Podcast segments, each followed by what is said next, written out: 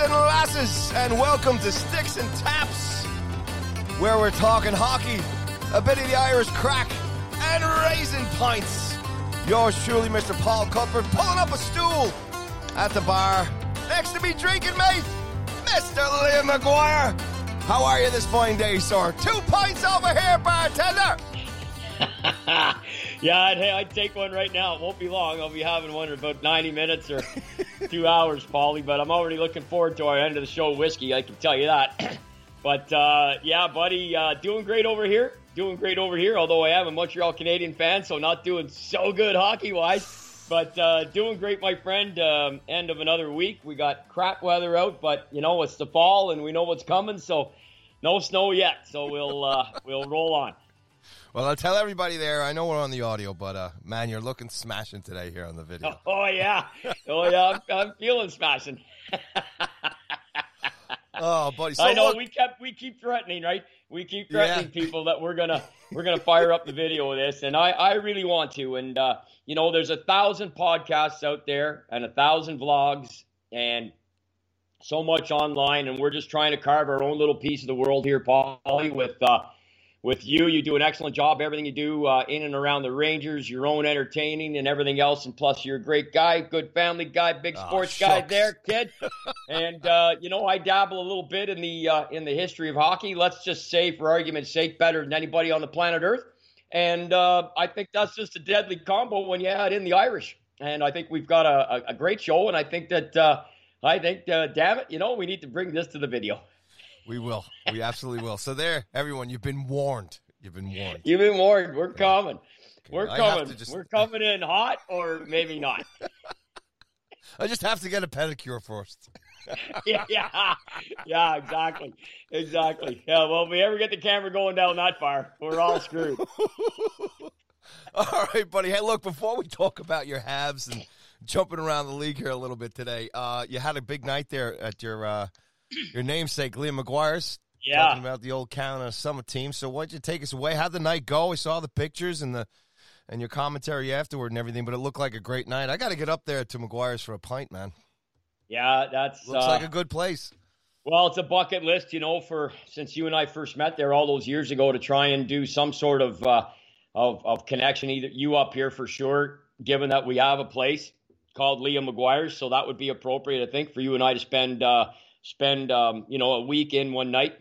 And I think uh, obviously I got I, am really anxious at some point to get back down and, and and see you in the New York area. But we had a fabulous night, Paulie. Uh, you know it's it's it's fast, very quickly has moved so much beyond the last couple of generations. I mean, if, if you're not 60 years of age in Canada, even where the series means everything, and the Soviet Union, you have virtually no memory of it. And uh, so you can imagine globally, it's it's not something that resonates probably as every year and decade goes by with with a lot of the hockey fans. But for those that do delve into a little bit of the history of the game, you don't have to scratch the surface too much to find the importance and the impact of that series. So next year marks the 50th anniversary. It'll really be for all intent and purposes, a swan song, if you will, in terms of public notoriety and the adulation, such as it's been.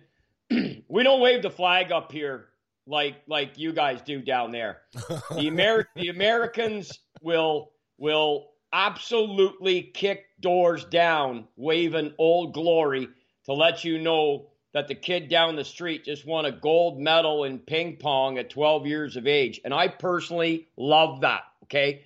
We don't do enough of it up here anymore. And it's been lost a little bit in translation talking about the Summit Series because the, the, the generations that have come up behind it almost need to be force fed. And when you do give them the, the proper goods on what it really was, they get it. And then they go, okay, okay, Liam, we get it. I mean, my dad talks about it. You know, it was way before I was born, but I get it or my dad or my uncle or my mom or my whatever, you know?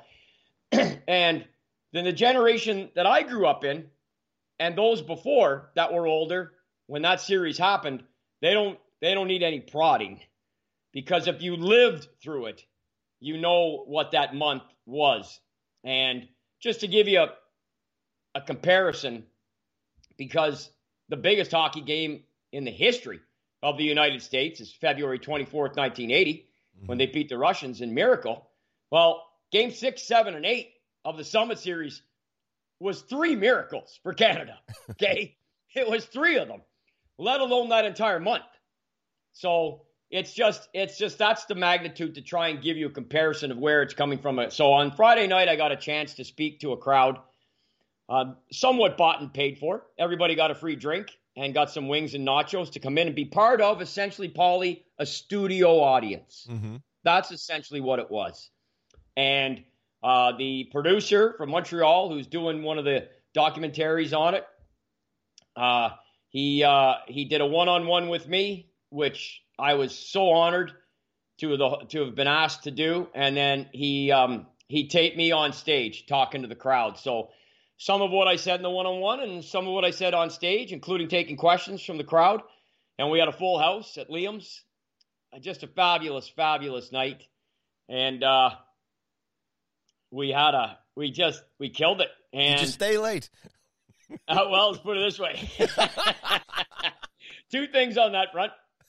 I don't remember what time I got home, and and I I absolutely did not drive. They uh, they paid. We have a service up here called Responsible Choice, where they will drive you and your vehicle home. So you get wow. two drivers essentially. So it's uh, and very happy to say that uh, one of the sponsors of the night footed the bill for me.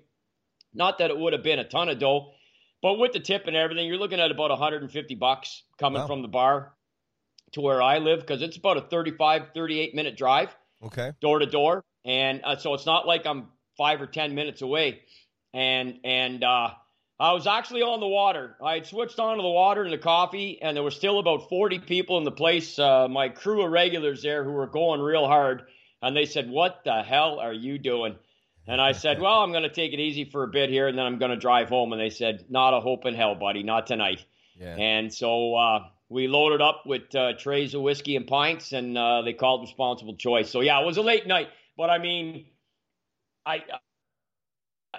it was an invite thing, right? So I put in on social media. You probably saw saw the invites, you know. Yeah, I did. There yeah. were there were some people that uh, came to this thing. There was a couple guys came with their sons who came from uh, 50, 60, 70 miles away, you know, just to be there. They wanted the, their sons to hear me speak about the series because, you know, it's it's I I I don't know if maybe I'm the most knowledgeable guy on on the series, Paulie, but uh, I don't oh, think there's anybody who knows more than me. That's that's for I'll sure. Vouch and, for you, and it's it's it's you know what it's not just that I know a lot about it. It's the uh, it's it's what it what it meant to me. You know, I mean, meeting Paul Henderson on national TV the exact minute my father passed away, Monday night, December fourth, nineteen ninety five, nine thirty one p.m. I mean, this there's I'm spiritually connected to that man, that team, those players, that series, that time period. I was 13 years old. It's a magical time. Everybody remembers when you leave and you become a teenager that first year. You know, look how it's celebrated in the Jewish faith, for for example. So it's a big, big age for for all boys and girls. And uh, I was 13 when that series happened. So yeah, we had a fabulous time, pal. We killed it. Producer loved it. And you know what he did the next day? He got on a plane and he flew to Atlanta to interview Wayne Gretzky. Wow that was his next interview wow. after he interviewed me. So I tell you, I'm in I'm I'm in good company. Uh, they're Absolutely. doing a hell of a job on this. It'll be released next September, so we're gonna have to put in the time and wait the 11 months and stuff. But uh, um, it was just a fabulous night, pal. Really Great was. Stuff. Thank, hey, thanks for asking about it. You got it. I, I want to ask you a question. Uh, you've been doing this for a long time, as far as talking about the series and everything else, and, and you mentioned you could do a Q and A. Give me uh, an example of one or two questions that maybe you got the other night that maybe do, do you get the same questions or did anything stand out the other night? Like I said, you've been talking about this and advocating for this, uh, Paul Henderson and everything else. Did you get hit with anything that yeah. maybe you didn't hear before? You know, I'd love to tell you that I did, but but no, I, I didn't. But you know, there was a good question that asked about the impact of the the, the games against Sweden. Uh, most people, most people obviously are aware that Canada played four games in Canada and then went to the Soviet Union to play four games. This whole thing was just set up supposed to be a fun exhibition series. Canada was supposed to win all eight games 10 nothing and we lost game 1 7-3 we won game 2 4-1 in toronto game 1 was in montreal september 2nd september 4th we win in toronto. September 3rd in winnipeg we tie. We blow a lead. September uh, 6th we lose in vancouver. No september 8th we lose in vancouver 5-3 so played four games in canada with one win. And and then what a lot of people don't realize is that the team got in a plane and flew to sweden and were there for for about uh, 10 days. And they a little less than that i guess maybe about eight days seven eight days. And they played two games against the swedish national team and it was those two games and the time spent now thousands of miles away from home where for these these group of men take your stars your phil esposito serge savards yvan cournoyers brad parks bill white pat stapleton dryden tony esposito paul henderson ronnie ellis bobby Clarke, all these guys they'd never done this before there was no World Juniors then. Yeah. There was no international hockey that these guys ever had a chance to play in. Now they get on a plane. They've just got their asses handed to them in their home country. They got booed off the rink in Vancouver by all those left wing tree huggers. and Espo gives a big speech on national TV, which none of the players saw. None of the players saw that. We all saw it. Mm-hmm. The Canadian fans saw it. And that's when we went, you know what? God damn it. We we have to rally around these guys. Yeah. These guys are in tough now. Let's support them like fellow Canadians. And the groundswell movement started. Then we go to Sweden, and the guy asked me, What did those games mean? And I went, Oh my God. I mean, I've been asked it before, but I don't get asked it enough because they were instrumental mm-hmm. in in getting Canada more focused. First of all, they played on international ice. None of these guys had ever skated on international ice before. The more, the biggest rink they ever would have skated on is whether they played on a river or a lake outdoors. Yeah. So it was um, Sweden, which they won game one. Game two turned into a shit show. There was so much stick work. There was Dale Tallon was in a stick swinging fight. Wayne Cashman of the Boston Bruins got uh, butt ended right in the mouth. He needed 60 or 70 stitches in his tongue, Paulie. It knocked him out of the four games in Moscow. And he ended up playing the last game against the Czechs, which we which a lot of people don't know we did that as well. So, you know, it was a month of hockey in four countries. Canada played three different teams. They they never lost. They won the series against the, the Soviets. They went 1-0 and 1 against the Swedes and they tied the Czechs. And we came home and globally hockey changed forever. Mm-hmm. And you look at your fantastic goaltender right now and the Rangers playing so well after their start there, Shesterkin, and every single other former East Bloc Swede or Finn or the multiple countries that make up the NHL today, mm-hmm. every single one of those players owes their paycheck and their livelihood to the Summit Series.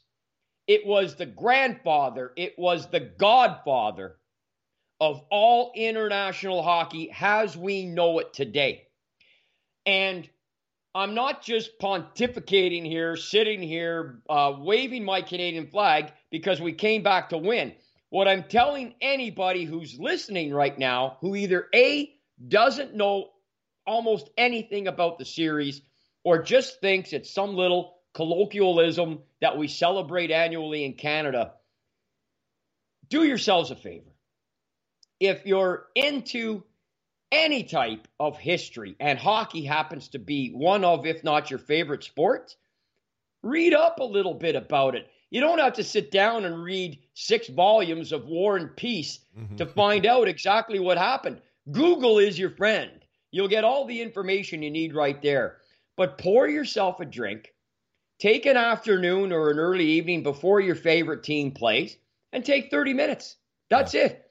If you've taken the time uh, on listen on a much more larger scale, anything that would have happened in any of the global conflicts, the war to end all wars, the Great War, all of those things where the men that participated there and the women behind the scenes are the truest of heroes. Mm-hmm. No question. But from a sporting vein, especially now how global hockey is, then it, behooves you. It really does. Yeah. To take 30 minutes and read about the impact. And I'll finish by saying this, Paulie. We had a guy show up Friday night. The very first conversation ever held about the Summit Series. This is the the embryonic stage of how it began was when a Canadian diplomat named Gary Smith, who was a director of sport and cultural affairs in Moscow in the early 70s, working in the Canadian embassy, saw a story in the Izvestia, which was the Russian newspaper in the sports section.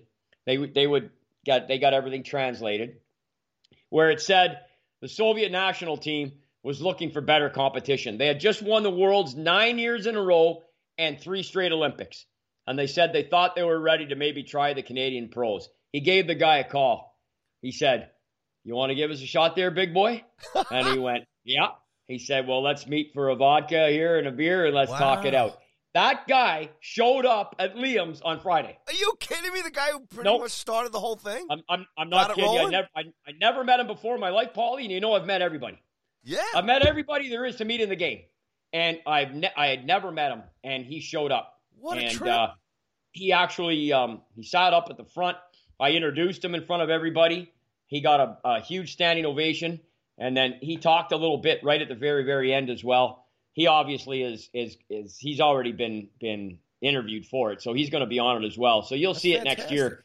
But uh, yeah, man, great night, pretty cool, pretty cool. I was really really honored uh, to meet him because that series and that time period of my life, and and look at the end of the day, you know that's the first ever Team Canada. There was nothing in our country that was referenced as Team Canada before those group of men that played in the Summit Series. That's wild. And and and you know when Canada comes back to win, and and look, you know, look, I gotta say it here. I'll say it. We've been we've been fortunate, we've been lucky, but we've also been very good to continue mostly a pretty significant winning record in international hockey. Right when our best play at any age level, and and uh, uh, that that when Canada comes back to win an international event, no matter what age it be, boys, girls, men, women, and they come back, they say it's that's the Canadian way. We never give up. We play right to that last second of every period of every game.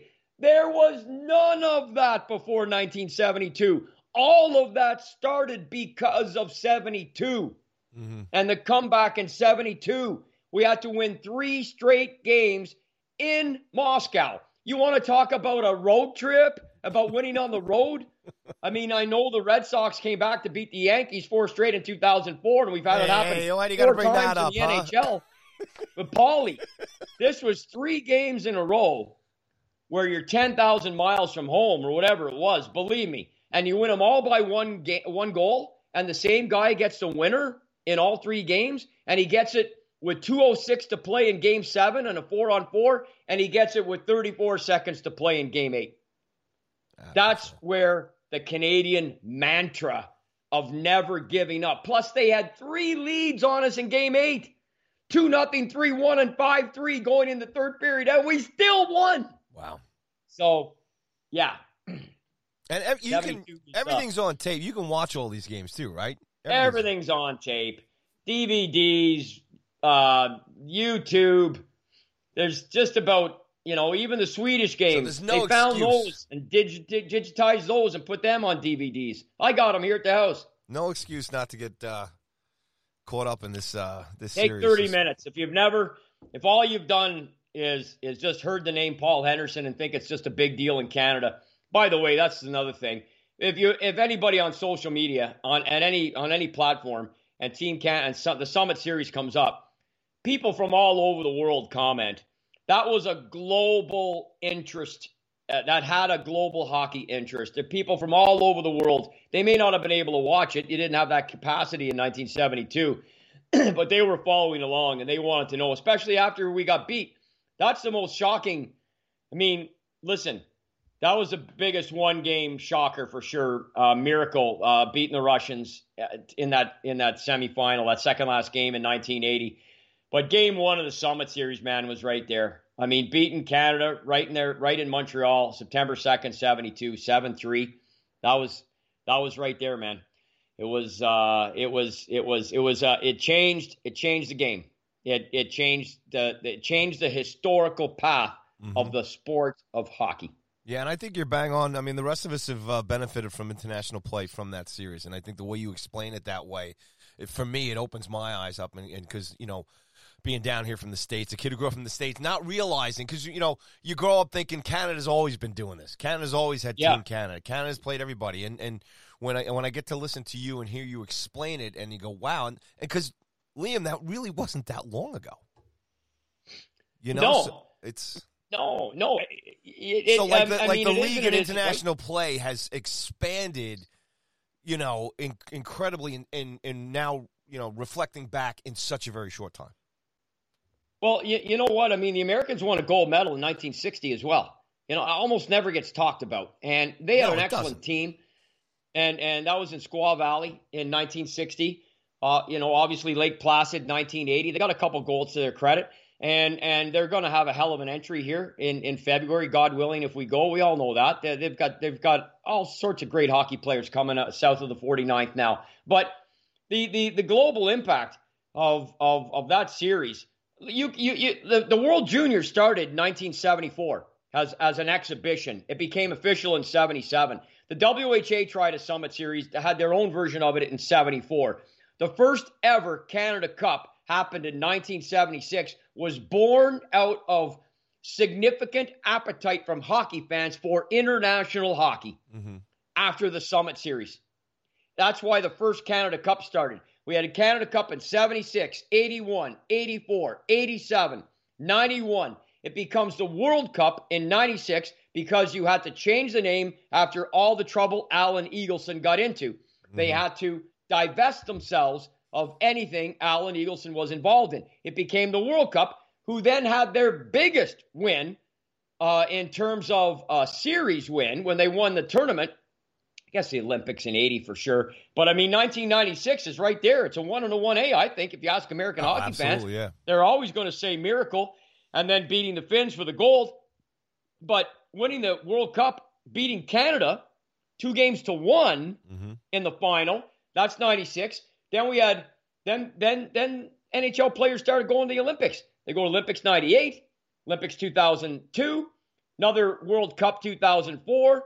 Olympics 2010, Olympics 2014, another World Cup 2016. And that's what we've had. And all of those events happened because of the Summit, Summit Series. Series, yeah.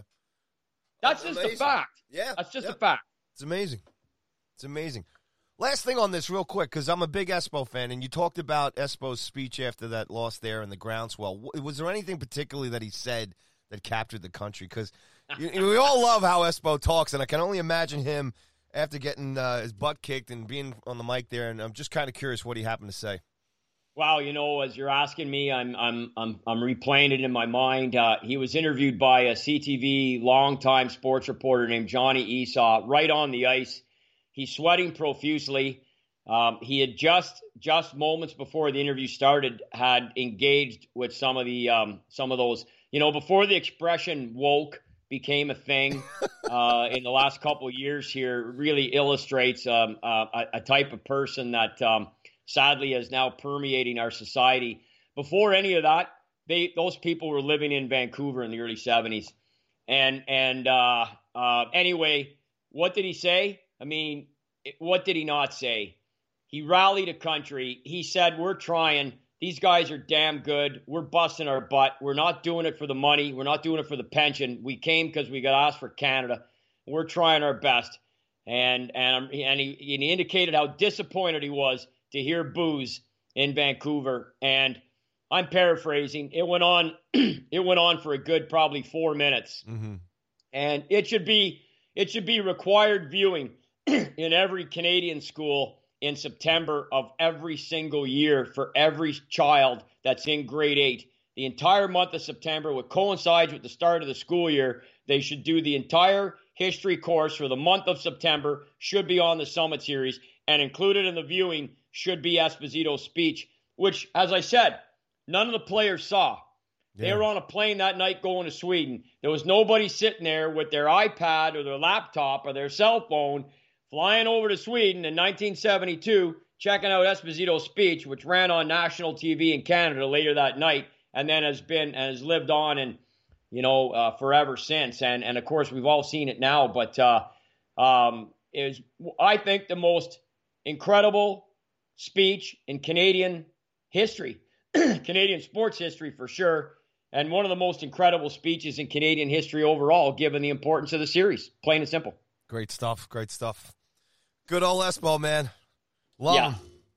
So look, uh, last thing on the international game, you're talking about the Olympics coming up here in in um, in February, and I'm just I was just thinking about this last couple of days. Man, the, the, the talent that's going to head over there, and hopefully everything works out going over the China stuff.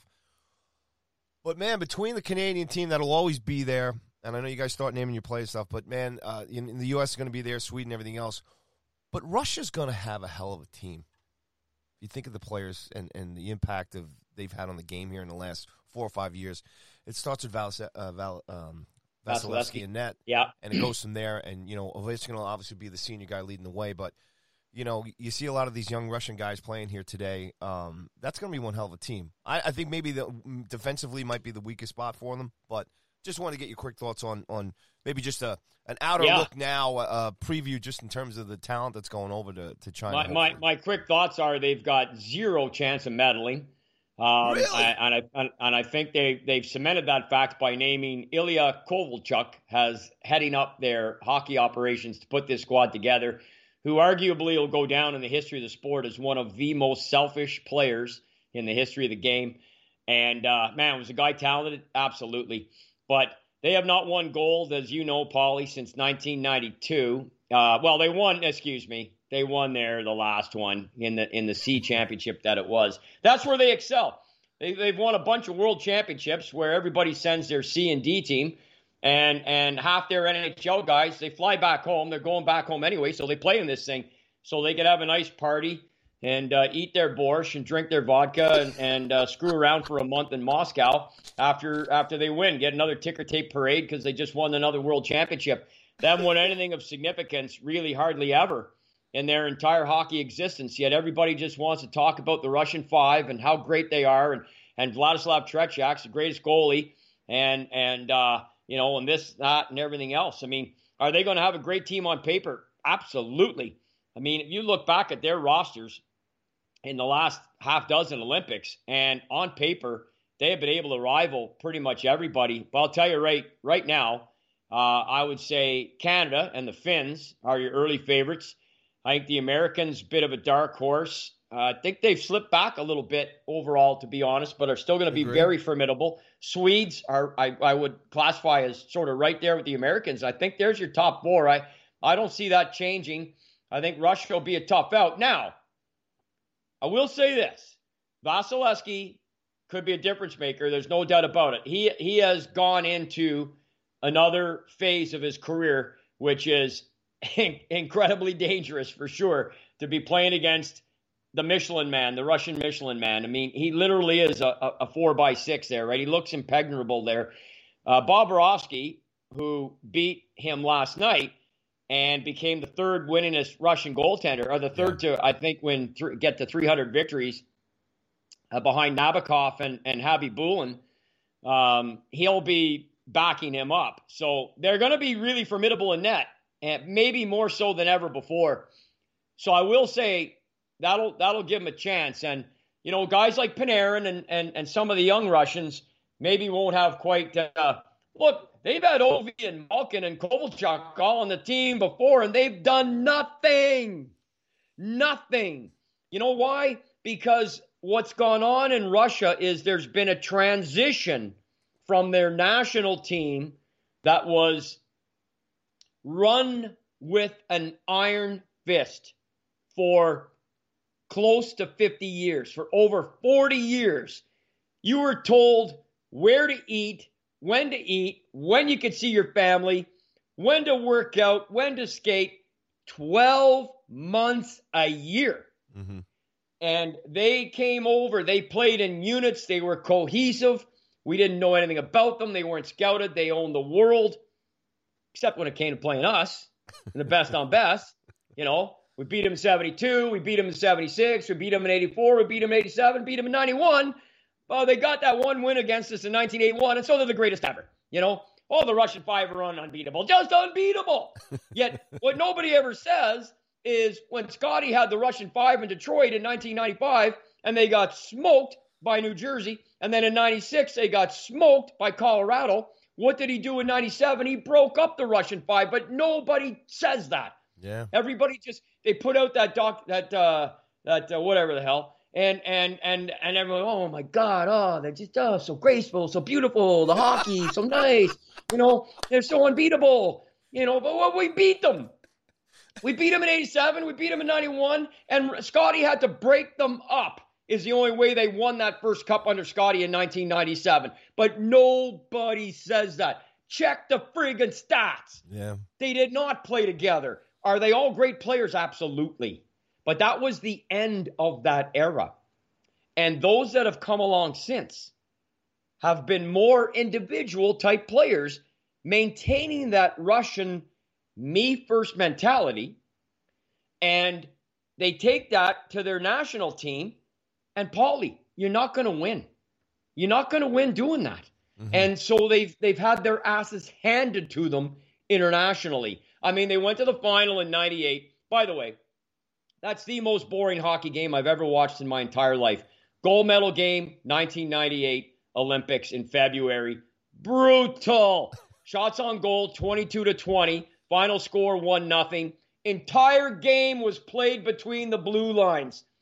They they may as well have been playing patty cake, you know. Nobody wanted to throw a body check. Nobody wanted to hit anybody. Nobody wanted to know anything. It won nothing. Give me a break. What a joke. and and uh and then Canada took its rightful spot on top of the world again in 2002. Thanks for coming. Pay the babysitter. Get the hell out of here. They're not winning squat next year. I'm telling you right now. Note to self don't bring up the Russians again. oh, fucking love it. it is this mic still on? All right, bartender, a couple more shots over here for me and Lim. Let's uh, let's transition over into the uh, today's David, game. Wow, David, get them off yet. Give me a, give me a pint of whiskey. oh man, I love it. All right, so let's talk some Habs. Let's talk some Connor McDavid. As far yeah. as the uh, the new NHL season is something positive. Yeah, yeah. All right, let's start. Let's start in Edmonton then. talking about the Montreal Canadiens is more positive than talking about the stupid Russians. uh, all right, brother. Look, let's uh, McDavid. Two hundred goals. I'm sorry, kid. It's all good, man. 200 goals here by McDavid. Um, Oilers 4 and 0. They're great in the regular season. So is McDavid and Draisaitl and the rest of them. Um, yeah. But uh, hey, good mark for him. Young kid, 200 goals. Talk about it a little bit as far as where it stands yeah, up well, against listen, other young players. I mean, he, he's he's on pace for 225 points, Paulie. oh man. I told you when we messaged yesterday. I said if he gets three points tonight, what did he get? He got three points. Boy, that first goal. I mean, that's I love what Dave Tippett does this is I'm not telling anything anybody doesn't know here. After a penalty kill, he he puts the big boys together. And thing was is they were two men short. That was really the turning point in the game, and it was early. But I mean, you know, Arizona just couldn't find their way out of out of, out of neutral there. But that's because Edmonton took it away from them. And then they killed those penalties. They come back with the big boys. McDavid scores. That's his 200th. Draisaitl just got his the other day. So now he's like the fourth fastest Oiler in terms of games played or something, or fifth. Um, and and uh, listen, Connor McDavid, we'll have that discussion another time because I, I got to delve into that a little bit more from a historical perspective. I I remember vividly in the early '80s watching Wayne Gretzky and starting to say, even after three and four seasons, that we have to start considering him as one of the greatest we've ever seen. You're going, Liam, give me a break. The, the, the guy hasn't won squat. And then, you know, his fourth year, he went to his first final, but Wayne was shut down so easily by the Islanders. And then the next year, another massive regular season, and then we all know they won their first cup, and Wayne played a significant role in it. So even though Messier won the Conn Smythe, Wayne was was unreal. I'm talking about 1984, and the way we went. You got to start mentioning Connor in the same breath. It's just, it's just incredible. I mean, I personally have never seen anybody do what he does with a puck on the ice. Mm-hmm. Never. I mean, Bobby Orr would be the closest. He did it from a defenseman's point of view but he, he didn't have, obviously, didn't have Connor's speed. And as a defenseman, he didn't have the same opportunity to, to, to do what Connor does regularly, night in, and night out in the offensive zone, even though Bobby Orr scored 100 points a season. but Bobby would be the last guy I saw that could move laterally and and so expertly with the puck on his stick. He just what but Connor's even Connor, I mean, look, we're talking 50 years later, so you don't compare equipment, nutrition, coaching, training, the whole nine yards. Everything's changed so much. Bobby was exceptional. Connor McDavid was exceptional. He was unbelievable last night. And I'll tell you something else, Paulie. you know, they ran away with that game, right? Ended up 5 1. Connor got a second goal on a power play. Uh, great pass, by the way. I think it was Nugent Hopkins. Great pass. Good night, too. Uh, same as um, Aho's goal last night that opened the scoring for Carolina against Montreal. Exact same pass. Those are so tough to make through the box yeah. because everybody's everybody's D. The sticks are so active today. You almost never see that pass. You you may you might see it completed maybe twenty percent of the time, but now you know it just speaks to how highly skilled these guys are in the game today. They're starting to make that pass a little bit more regularity. Connor McDavid is we you know what what what more am I going to say that anybody hasn't said? But you know he's got to roll through this season. I think look at he, he, he's at the point right now that he has to do, and the Oilers to an extent have to do what the Toronto Maple Leafs have to do. The Toronto Maple Leafs haven't won a playoff series in 17 years. They've got this high priced talent They've got the best natural scorer in the game in Auston Matthews, and they've got nothing to show for it. They have to get off the snide and get something done. Whatever happens in the regular season means nothing. Means nothing. Nothing. Yep. Mm-hmm. Leaf fans, you've got to just shut up and eat it and win around. Yep. You know, we Montreal handed you your worst loss in history yep. just a few short months ago. Connor McDavid has to find a way, mm-hmm. and the Oilers similarly to do it in the playoffs. But you know what, Paulie? Between now and then, I think, I think, barring injury, and I will knock on all the wood I've got, including my head here. Please, God, young man, stay healthy. Yeah. I want to see you and Crosby on the same ice in February. It's almost borderline treasonous that we haven't had that opportunity yet. Yep. And I want to see, I want to, I tell you what, Paulie, if I can, if it's within my power, I will not miss an Oiler game this year. I cannot okay. wait. Like they're playing tonight at 10 o'clock against Vegas. I will be watching. Mm-hmm. I will be watching that game. I can't wait to watch this kid play. I think if he plays all 82 games, I think he's going to. I think he's going to get very close to 200 points. Yeah, I know. I said I mean, it. Look what he did in 56 games last year, man. That was unreal. Did, he did over 100 points in 56 games Jeez. last year. Over 100 points. I mean, no one thought he'd make that. I know he's not going to maintain this pace he's on right now. Let's not go crazy. but you know what? I mean, Wayne Gretzky had four 200 point seasons. We never thought we'd see it again. Mario Lemieux had 199, and if he doesn't have the cancer and stays healthy, he probably ends up with another one or two at 200 points. They are regarded as the greatest two offensive forces in the history of hockey, maybe sports. Well, certainly hockey. You could say some other guys, Michael Jordan, say Wilt Chamberlain. You got some other guys in sports that have done some things. But Connor McDavid, to do it in this era, uh, we're, we're, we could be going for some uncharted uh, uncharted waters here. So we'll see. I'll tell you what, I'll be watching them tonight against Vegas, and they're tough back to backs. Everybody's got to do them. But uh, I'll be watching that game tonight, and I cannot wait. He is the most exciting thing on skates I have seen in a long, long, long time. Yeah, it's fun to watch Ovi and fun to watch Pavel Bure and go down the line, Sidney Crosby, so many guys, right?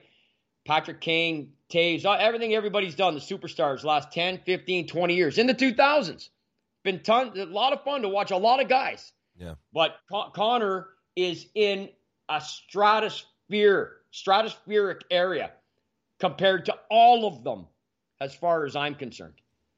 And and uh, last night, three more points, including his 200th, 200th goal. He is he is a beauty, man. He is something else. Yeah, no, you don't want to miss one. I, I, down the road on a show here, I definitely want to get into talking about guys like McDavid and you know some of the biggest stars here, and, and, and guys like Auston Matthews, how competitive the league is right now, and, and these studs who put up tons of points, and you know to think now down the road if, if Connor McDavid never gets to put the cup over his head, or you know Auston Matthews, all these guys like they're really talented players because the league is damn tough, man, and it switches up a, a lot quicker now than it has ever as far as you know just the, the kind of play, and we can get into it in terms of how Tampa played the last couple of seasons. They were unique Stanley Cups and all that other stuff. But those big caliber players, those talented players, in terms of them getting championships and in, in, in what kind of path that, that, that there is there, because we could get into you know Coach Tippett and the goaltending here in Edmonton and go on and on and on uh, to get to a full season, and eventually uh, get to the success. Like you said, you know, uh, they got to win. You got to win championships, and that's hopefully uh, what we'll see down the road. All right, let's talk yeah. about your Habs real quick. Um, tough start, 0 4. Obviously, Weber Price out here. Uh, tough goal last night. Looked like a fun start there with Gallagher getting the first goal, but uh, it was goalie interference. Man, uh, the Sabres fans could have used that few years back, as far as that rule's concerned. My God, um, Aho playing oh, great last. Ridiculous. Yeah, that goal man. should never have counted in '99, and we all know it. Oh my and, God. And uh, yeah, that that uh, you know. Uh, anyway, sorry, buddy, I cut you off there. Sorry about no, that. No, no, it's all right, man. Look, somebody had to catch a plane and get out of town. They need to get in that game, I guess. Um, yeah, no, just looking at the uh, the, the game, the team last night, and you know, just talk about the 0 4 start here. And I mean, it's early, but you know, just get your take here real quick on the Habs. No, hey, hey listen, it's uh, it's early late here. I think, as the expression goes, or something along those lines. This is a team that's in dire, dire straits. I. I kind I said last night on, on Twitter when I was retweeting your post there that we were we were taping another show today. I said, I'll be telling everybody what Montreal has to do to win a hockey game. yes. Yeah. Do you have an answer well, for us, sir? sure, man. I mean, just go down and play in the American Hockey League. oh, do you think no, they should uh, have that, Liam? Relegation like they do in the Premier League. Yeah, you know? yeah. Bring up, know, bring up the AHL team. yeah, no, Send them back that down. Was suggested at one point years ago. I remember that coming up in conversation a couple of times when uh, some of the some of the real lame ducks used to leap, limp in with forty and fifty point regular seasons, which right now looks like that would be a godsend for Montreal because that means they'd have to either, at the very least, get get get some games into overtime. But uh, last night was uh, probably their um, best game of the five, in so much as they played. I would say they played somewhere in the neighborhood of 37 to 38 competitive minutes out of the 60. Prior to that, their best stretch was the first 10 minutes of game one against the Leafs, where they just looked like, oh my God, this team just got off the plane from playing Tampa in game five. And then all of a sudden, right off a cliff, right off a cliff. And uh, I think the comments that came out last night um, from uh, Nick Suzuki, he said it best. He said the simple plays that we normally all can execute, we're not doing, we're not making right now. They're gripping their sticks. They're very fragile. They played, probably had their most spirited start since game one against the Leafs. It staked them to a power play where they scored. Gallagher skates were outside the crease, but his butt, no doubt about it, was in the net and uh, and and uh, and they that goal was disallowed. And frankly, I didn't have a problem with it. I think it was probably the right call. And you could see Montreal sag after that. Yeah, they limped out of the first period, getting badly outshot. Tell you what, I saw I saw it in the in, in the exhibition season. I try and stay on point here. So here here's the reasons why it's happening. A Stanley Cup hangover to, for the finalists that lost. We've seen it. We've seen it yeah. for, for the last 20, 25 years. the time period.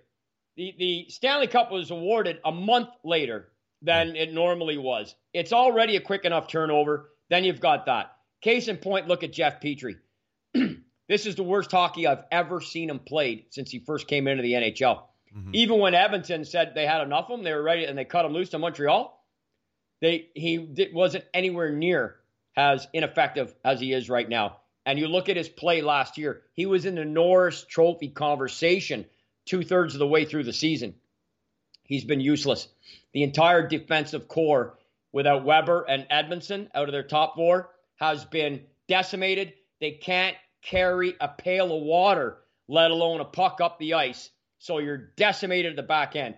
Jake Allen is playing his ass off, but he's getting no support. No run support in terms of goal and no support around the net.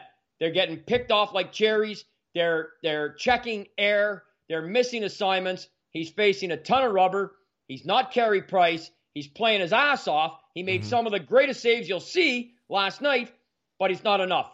Then you go to the forward zone. They can't. They they have no breakout because the D can't do it. They do get a puck out. Three quarters of their forwards are so fragile right now. They can't gain the offensive zone with any type of regularity or puck control. Problem. That's problem number three. Problem number four. You get down low, goes to the Nick Suzuki point. They're unable to execute. They're unable to get shots on net. They're missing lanes. They're hitting pads. They're not realizing simple plays.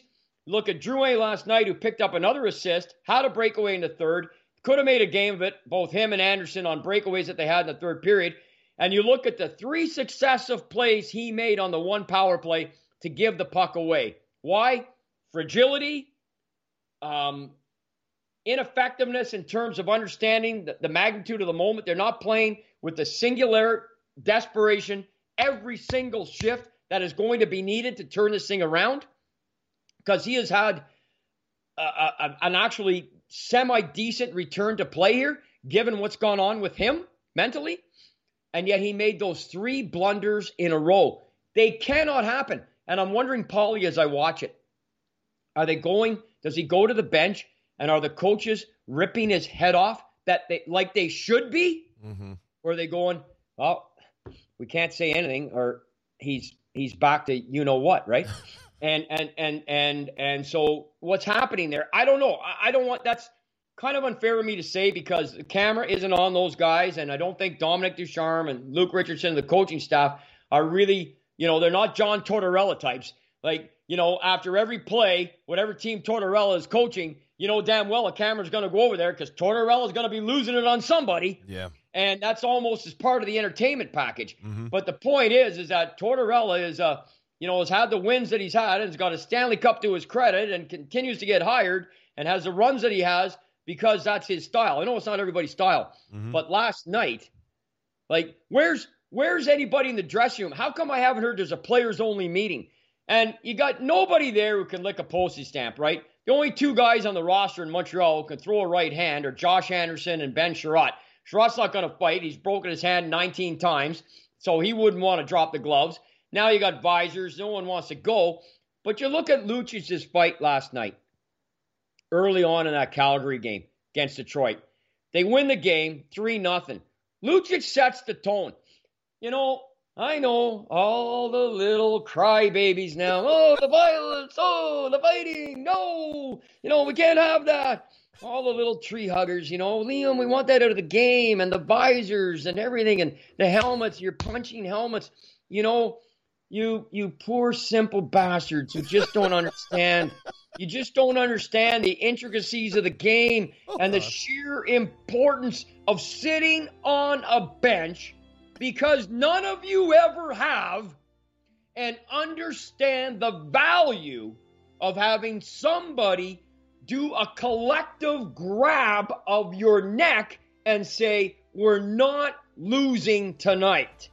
If we are going to lose this game tonight, we're taking 18 of those sons of bitches with us. So follow me. And they become the guys leading out of the foxhole just a little bit of a play on Marc Bergevin, and and and yes, leading out of the foxhole, and you're going with them. And the Habs have none of that right now. They are in desperate, desperate, desperate st- straits. You lose your captain, maybe for his career, certainly for this year. An incredible blow from the, the synergy in the dressing room. You lose Carey Price. Nobody even knew. Why is he out? He's out for mental illness, which is such an important thing right now, Paulie. Something mm-hmm. we all have to treat so seriously.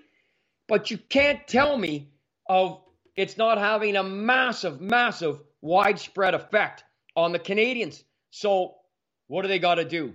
You know what? They could take a page from Gabriel Landeskog and the Colorado Avalanche right now. Did you hear, hear comment? He makes his return after after his two game suspension. They lose again. They're one of the early Stanley Cup favorites. The New York Islanders lose again. They've been one touted as one of the early Stanley Cup favorites. What is everybody on those teams saying? We have to work harder. I know it's an old expression, mm-hmm. but we have to work smarter. We have to make smarter decisions with the puck, and we have to understand the sense of urgency that's required to win every single shift. Now, Montreal last night started great, and they scored first, and the goal was disallowed.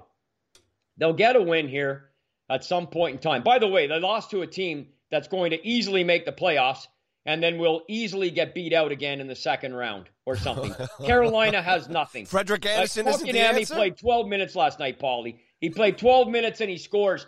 Social media is all a, all a flitter, all the haters, right? The haters love it. They love it. They're they're they're they're loving this so much. Can you imagine the haters of the Montreal Canadiens were this close, Paulie, and I know people can't see me, but my thumb and forefinger are actually touching. They're this close to crawling under a rock for maybe a year if the Habs had have even pushed that thing to six or seven games last year instead of going out in five to Tampa Bay. Just the fact that they got to the final. So now the haters are loving this. And Kotkaniemi, they play him on the number one line last night. He still didn't even play 13 minutes, and he and he scores. Gave a beautiful tip, beautiful goal and I, I think it made it three three one at the time. It was a huge goal, and and uh, good on him. I've been a big fan of the kid. What do the Habs got to do? The coaching staff has to go to this team at practice. They have to do it at the video session, Paulie, and you show the Drouin play, you show the Caufield play, you show the play the guys down low, you show the passes of the pucks that have been shot right into pads, and you say, guys, look, we got to find a way to get a W. The playoffs are are vast becoming already a foregone conclusion. Mm-hmm. But you want to save some face here, get things turned around, start feeling good about the rest of the season. We got five and a half months to go. You got to play smart. At the very least, get beat because you got beat by a better team, not because you played like an idiot. So play smarter mm-hmm. in shorter increments. Get pucks in deep. Follow it in physicality, you know, maybe say it. Maybe pull a page out of the New York Islanders against the Boston Bruins game two, 1980, when Gordie Lane stood up and led a parade of men standing up in the Islanders dressing room, saying each to themselves and then to their teammates, not tonight. Mm-hmm. Not tonight. I know it was 40 years ago, and I know you can't do that today. But that Islander team, which then was winning their second of 19 consecutive playoff series, mm-hmm. a mark that will never be touched, mm-hmm. collectively that night, prior to game two against the Boston Bruins, stood up to a man in the dressing room and said, Not tonight. And they followed Gordie Lane out there, and every single one of them picked a Bruin. And yes, they set a penalty minute record in that first period, you tree hugging left winger, anti violence people. But you know what?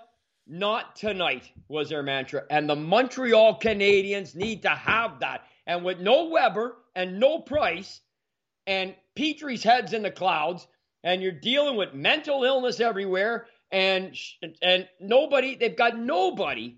Somebody has to find a way, and it's got to be Brendan Gallagher. It's got to be Josh Anderson. It's got to be Ben Chiarot. It's got to be one of those three guys. And they've got to have that conversation, not tonight. And, and they go out and they play every single shift like it was game four against Tampa Bay, where they won in overtime to extend the series and not get swept, mm-hmm. and and put a little bit of validation into into the incredible run that they had, and that's what they have to do to turn this thing around. It's not just me giving you the X's and O's, Paulie. Mm-hmm. Okay, left wing's got to go here, right wing there. I mean, if you look at it last night, they scored two power play goals, and one of them was disallowed. Yeah. So they kind of got that going a little bit, but uh, uh, and their shots on goal were a little bit closer than they've been in the previous games. But this is an incredibly fragile, hurting unit right now. And somebody internally, and you know what? It could be the coach. Maybe not Ducharme. It could be a Luke Richardson. Luke Richardson and Brendan Shanahan were the first two men off the bench for Canada in Piestany, January 4th, 1987. When the Russians were beating the hell out of us on the ice and cleared their bench, Shanny and Luke Richardson were the first Canadians to lead our charge, and then we mopped the floor with them. Luke has got that in his heart. Mm-hmm. He just lost his father yep. about six weeks ago. God bless his soul, Glenn Richardson. I knew him well. So, somewhere, somehow, somebody on Montreal has to have the fire that I hope I'm trying to speak with right now. And they got to grab this team.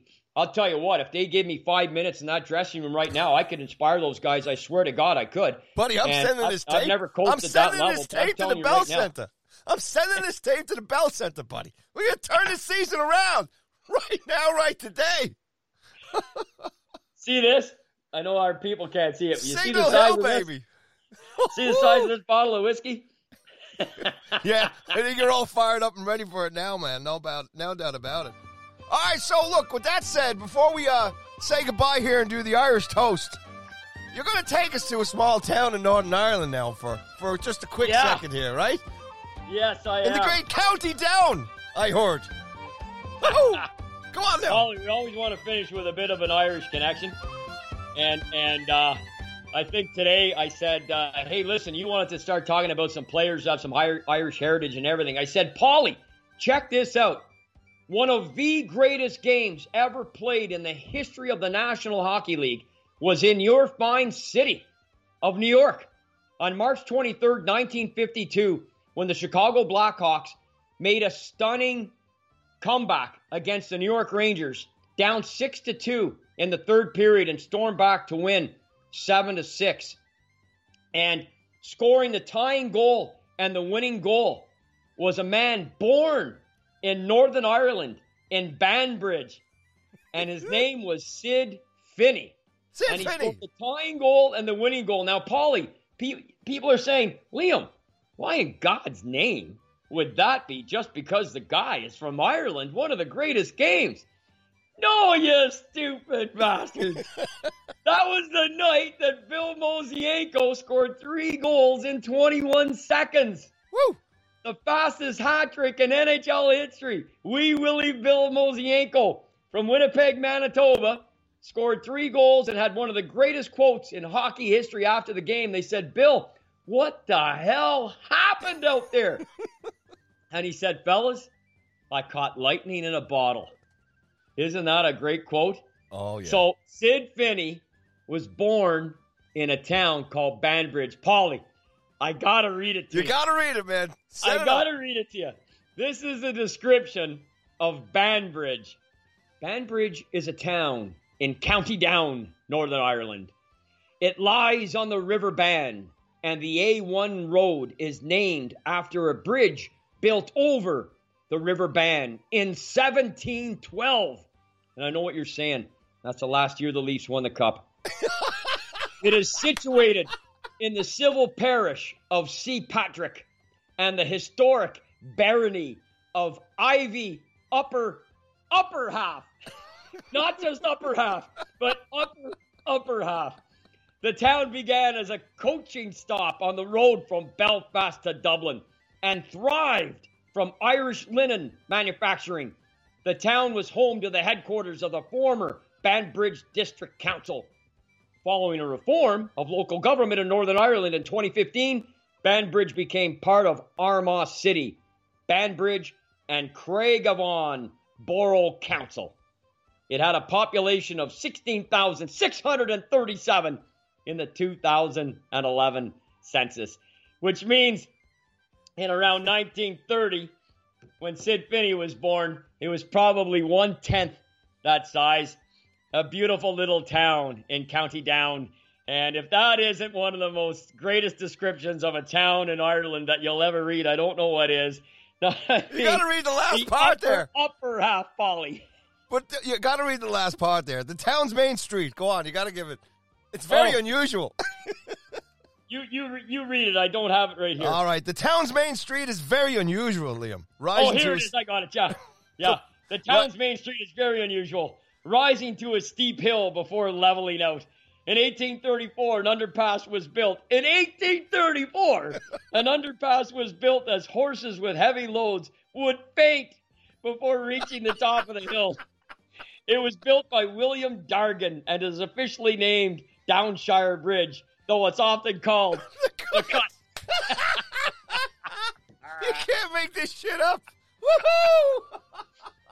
I'll tell you what, we have finished with many a great Irish song and many a great Irish thought, and we've done the politics and the sports and the religion on so many different levels. This has got to be one of our best. Sid Finney, God rest your soul. You know what, Paulie? He only died about 10 years ago. He's in every sports hall of fame in the in the province of Alberta that there is. The guy was an incredible hockey player. He didn't have much of a run in the NHL, but he went back to his town of Calgary where he grew up as a young man after they moved from Ireland. And and he, he fashioned an incredible life there. And he still has family there. And I'd like to put my toast today to the late Sid Finney. I'd like to put my toast today to uh, Glenn Richardson because we mentioned his name, Luke's dad, who died about five, six weeks ago. I'd like to put my toast today to Mike Bossy, who announced just a few days ago he's fighting lung cancer. We want to say our prayers for Mike, who's a friend of mine from over the years. And I want to finish my toast today to a dear friend I just lost, uh, who was also born in uh, in uh, in in uh, England and uh, was a member of the SAS. Gary Soleil lost a very brief battle with cancer, but uh, Prince of a man and a regular at Liam Maguire's. He would have been there Friday were it not for his illness, and he just died two days ago. So for all those up. gentlemen, on behalf of all those gentlemen, I toast them today. Cheers, and I second all of them, mate. Cheers. Love it. Great By the stuff, way, Paulie, tell everybody what you're drinking today. I'm drinking Signal Hill, Signal Hill Canadian whiskey. Um, very, very unique whiskey from Signal Hill, which is just outside St. John's, Newfoundland. And Paulie, they've got a sign there right at the top of Signal Hill that says next stop, west coast of Ireland. Great stuff. Yeah, you can't beat it, buddy. Beautiful part of the world there, the west coast of Ireland, no doubt about. There you go, your whiskey in the jar, mate, right there. Whoa, come on. Oh, what a way to go out, man. Go on. Atta boy, oh. Paulie, that's it, kid. All right. Thanks so much for listening as always, everybody. Follow us everywhere at Sticks and Taps. And me and Liam are always on the Twitter there. You follow our, find our social accounts there and tell everybody and subscribe. And we can't thank you enough. We're so happy to be doing this again. And make sure if you ever get a chance, head on down to the county down into Banbridge in Northern Ireland and say hi to Paddy and the rest of the crew for us. say goodbye to the make, folks, Liam. Make sure you stay on the upper, upper half. yeah. and, and, don't use a horse. You'll never no. make it. You'll never make it. Go on, Liam. Even say goodbye to everybody. Getting up that hill. Woo! Go on, Liam. Say goodbye to the folks now. Thanks for listening, everybody. Have a good one. We'll catch you next week. Giddy. Woohoo!